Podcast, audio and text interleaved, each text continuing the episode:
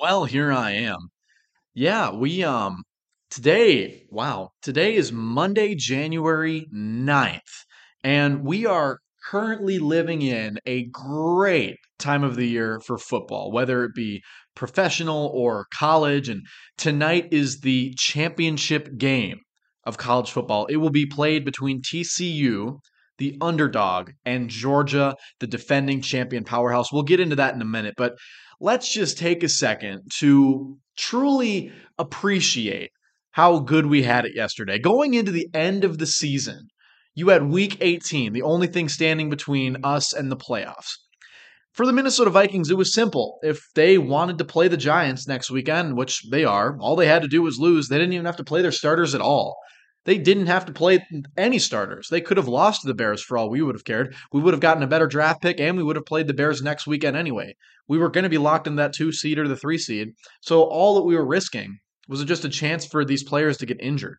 So it's like, I, it's unfortunate, but I the great thing about yesterday, at least from the Viking side, is that nobody got in seriously injured.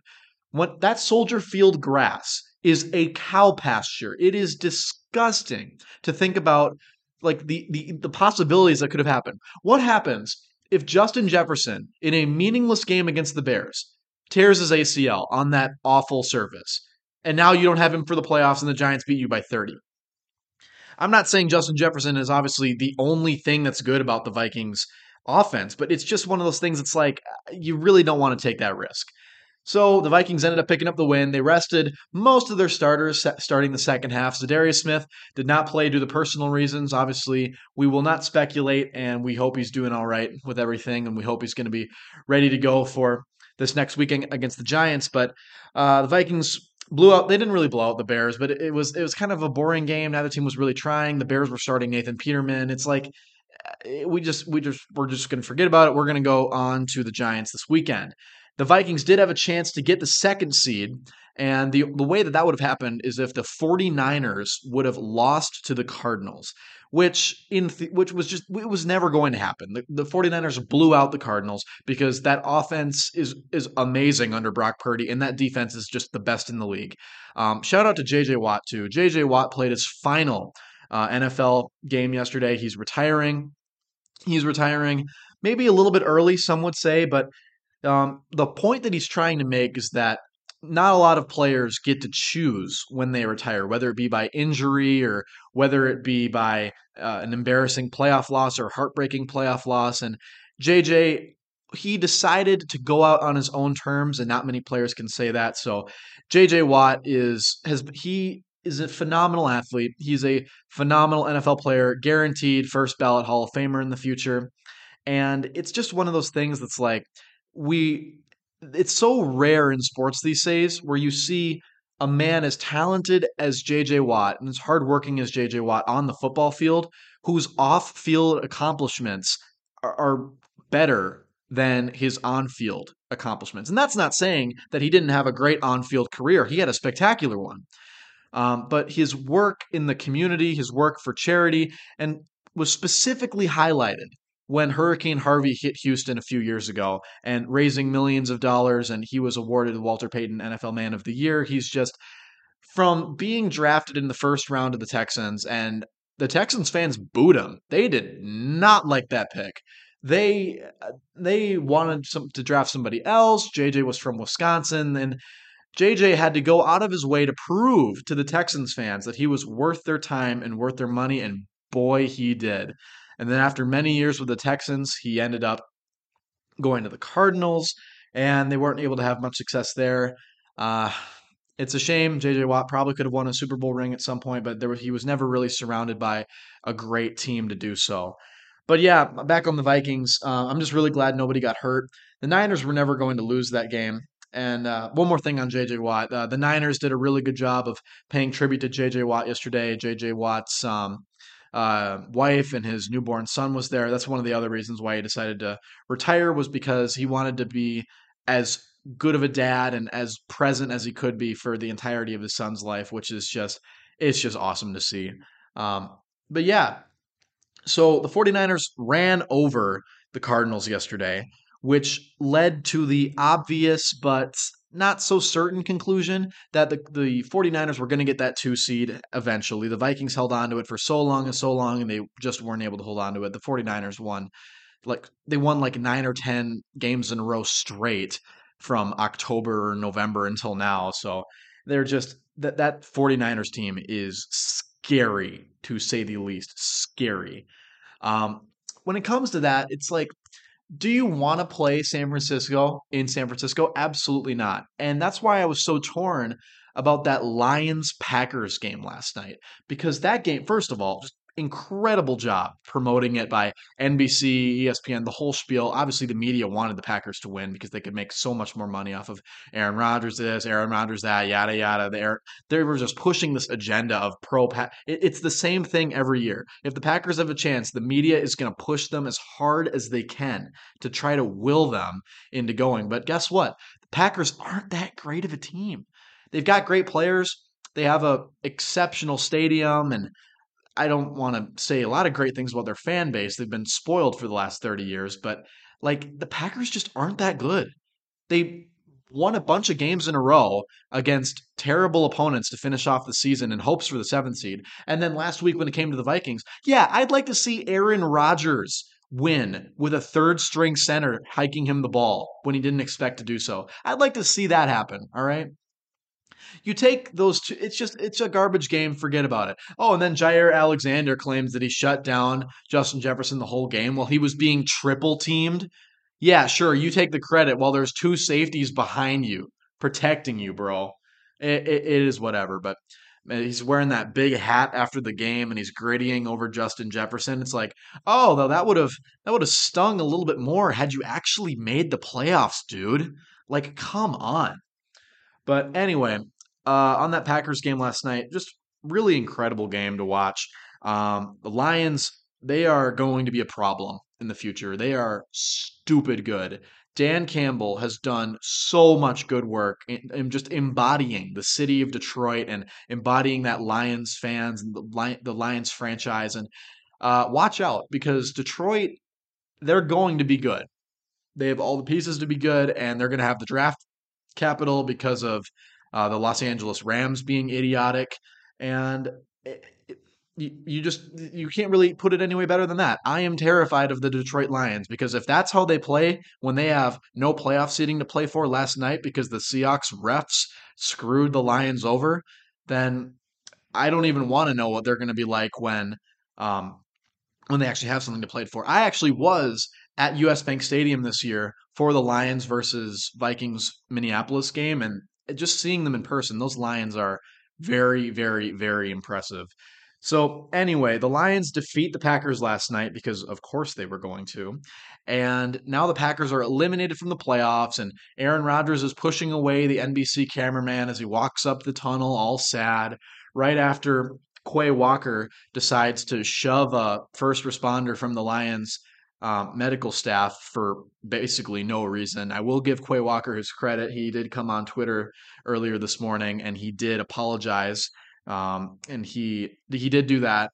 And it's uh, I wish he would have done that last night, but uh, there's a lot of players that wouldn't do that, and I assume that the pack the Packers front office kind of budged him really hard to do that. But um, nonetheless, that was just a really stupid thing to see last night from um, the Packers. And it, I would say like I don't even really feel bad. I don't feel bad that the Packers lost. I'm so happy. It is always a great day when you can spam your Snapchat story with 15 memes in a row of the Packers' demise. It's excellent. So moving on, we have we had the Vikings game. They ended up winning. They're all back in Minnesota now, and now they are preparing for the team that they beat three weeks ago in that whiteout game. They're going to play them again in the divisional round, that being the New York Giants. The Vikings were able to escape um, with a three point victory with a Greg Joseph 61 yard field goal. Insane. They were able to escape on that. And not necessarily escape, they still controlled basically the whole game. But that was it was it was amazing. And the only crappy thing about that was when that game-winning field goal was going through, it was uh, you could barely even see the ball because of how much the white uh, from from being worn all over the stadium was kind of like interfering with it. But you know, it is what it is. But uh, so we're gonna get the Giants again, and they're gonna come into Minneapolis.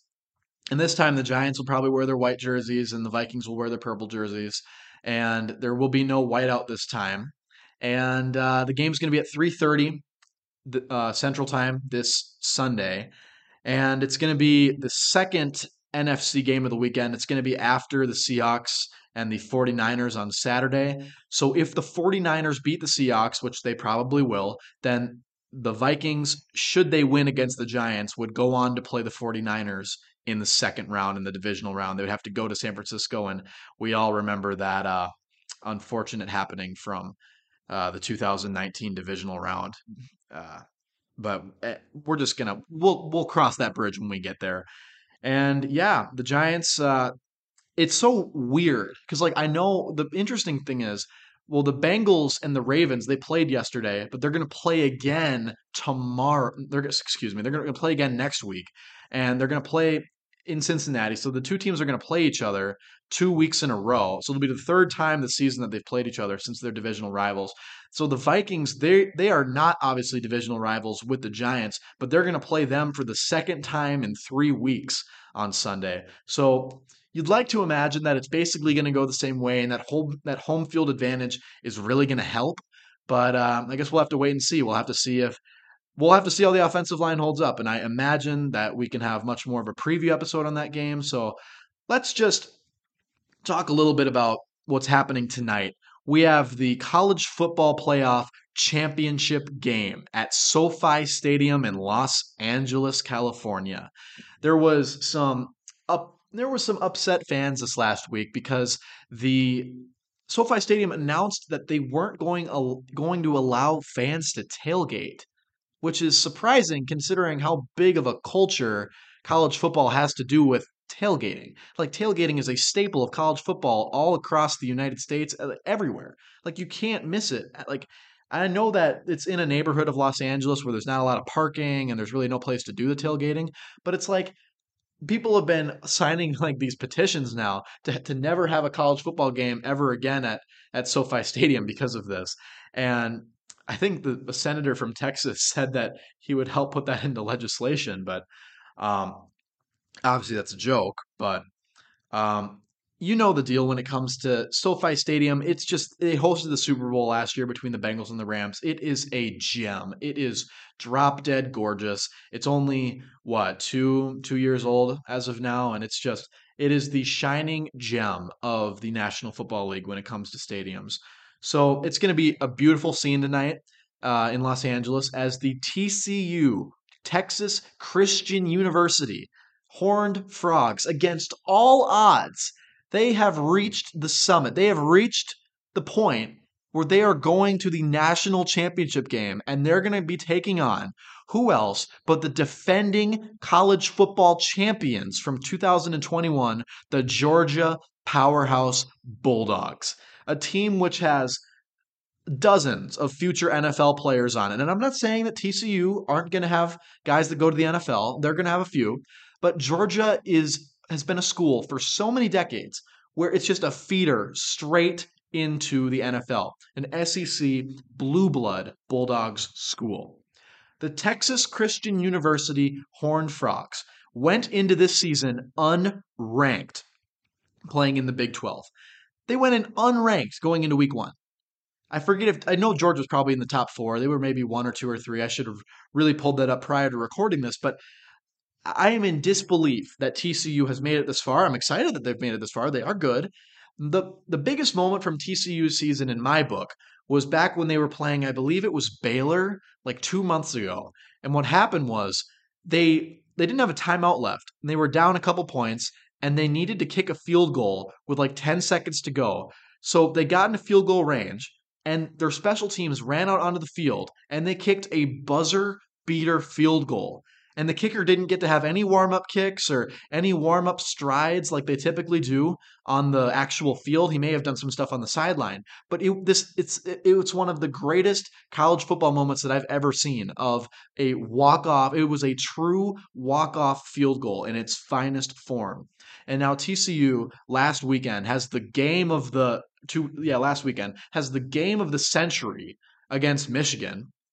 And they go blow for blow, and TCU ends up winning that game against the Wolverines. And now John Harbaugh, Jim Harbaugh, excuse me, and the Michigan Wolverines have lost six bowl games in a row. Good lord. I know that their bowl games are significantly more difficult than the ones that the Gophers have been playing in. But when you think about the Gophers, how they're undefeated in bowl games under PJ Fleck, and you look at that, you look at that Michigan team, it's like you think you'd figure you'd win at least one of them. Come on, Jim, get it together. Um, that is if Jim doesn't run off to the NFL to be the next coach of the Colts. But anyway, that's for a different day.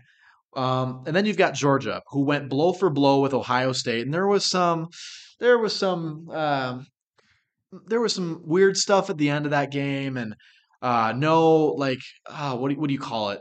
There was some, there was some pretty bad tackling at the end, and there were some cheap shots that didn't get called. And Ohio State had a chance to go down and kick a field goal, and they went wide, wide, wide left.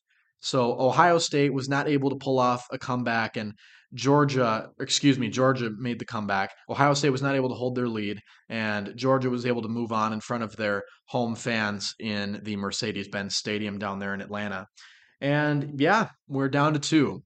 And as it stands right now, you have TCU as, I'm not kidding, 13 point underdogs against Georgia. Georgia is two touchdown favorites. And I personally have TCU money line and the over hitting because I think that's the only way that TCU is going to win. The over under is 63 if you're wondering. But I was tempted to throw the whole bank account at the Georgia money line because like as far as a prediction goes, I don't even think it's a prediction. I just think it's a spoiler. I think Georgia's going to win. I don't know by how much, but we talked about it earlier. Georgia's team is full of future NFL talent. It's just what it is. Georgia is not going to lose this game. They're going to win their second college football championship in a row, and Stetson Bennett is going to lead them to the promised land. Stetson Bennett is a good quarterback, but I am a little bit ticked off that Stetson Bennett got invited to New York City for that Heisman ceremony. Because let's be honest, Hendon Hooker and a couple other people way much more deserved to go than Stetson Bennett. Stetson Bennett is like 25 years old. He's the same age as Lamar Jackson. Lamar Jackson has been to the playoffs multiple times and he's won an, NFL MVP, and Stetson Bennett is still chilling out in college. And yeah, I, I know that. Um, I know that the Gophers quarterback um, is not that much better when it comes to age, but it's like Tanner Morgan. But it's like at least Tanner Morgan isn't pretending to play at a high level in, in a big SEC school. Like Stetson Bennett is sur- the only reason why Stetson Bennett gets invited to these Heisman ceremonies is because he's surrounded by an NFL offensive line and and eh, I know he's made some great plays and I know he can run with the ball, but that's a lot easier when you play for Georgia. I think Stetson Bennett would have the same amount of success as Tanner Morgan if he played for the University of Minnesota. But nonetheless, yeah, that's the prediction. It is what it is. Georgia is going to win tonight, and they're probably going to cover the spread. But you know what? If they don't, then boy, we will enjoy the ride. I just think we all have to be grateful for last weekend when the semifinals happened and there just wasn't two blowouts. Like, when we think about this, in the years past, all of the semifinal games have just been one sided blowouts. The last time there was a one possession game in the semifinals, it was like 2016 or 2017, I forget. But this last weekend, we got two incredible college football games, and that's really all you can ask for. Um, also, I would heavily like to recommend the um, the Pat McAfee show's uh, version of the broadcast tonight, which will probably be on ESPN, ESPNU or ESPN2 or ESPN News, whichever one. But I watched the Pat McAfee version of the Georgia and uh, Ohio State game last weekend. Oh, it was incredible. I did not miss the regular telecast one bit. It was awesome. And then the New Year hit like 30 seconds before Ohio State missed the kick. But there's nothing better than uh, than a couple, than a good college football semifinal, good college football playoff game. And starting in two years, the playoff is going to expand, and um, maybe the Gophers will actually have a chance at getting up there and uh, getting into it somehow, some way. But nonetheless, uh, I hope you are all going to enjoy your Mondays, and I hope that your team made the playoffs if you're not a Vikings fan. And I really, really, really hope the Twins can get their act together and sign Carlos Correa one of these days. And you know what? Let's just have a great college football championship game tonight. SoFi Stadium, you know the deal. Hopefully TCU pulls off the upset. They probably won't, but you know what? At least they tried. And Max Duggan, what a kid. But yeah, that's going to be it for today, and uh, we will see you soon.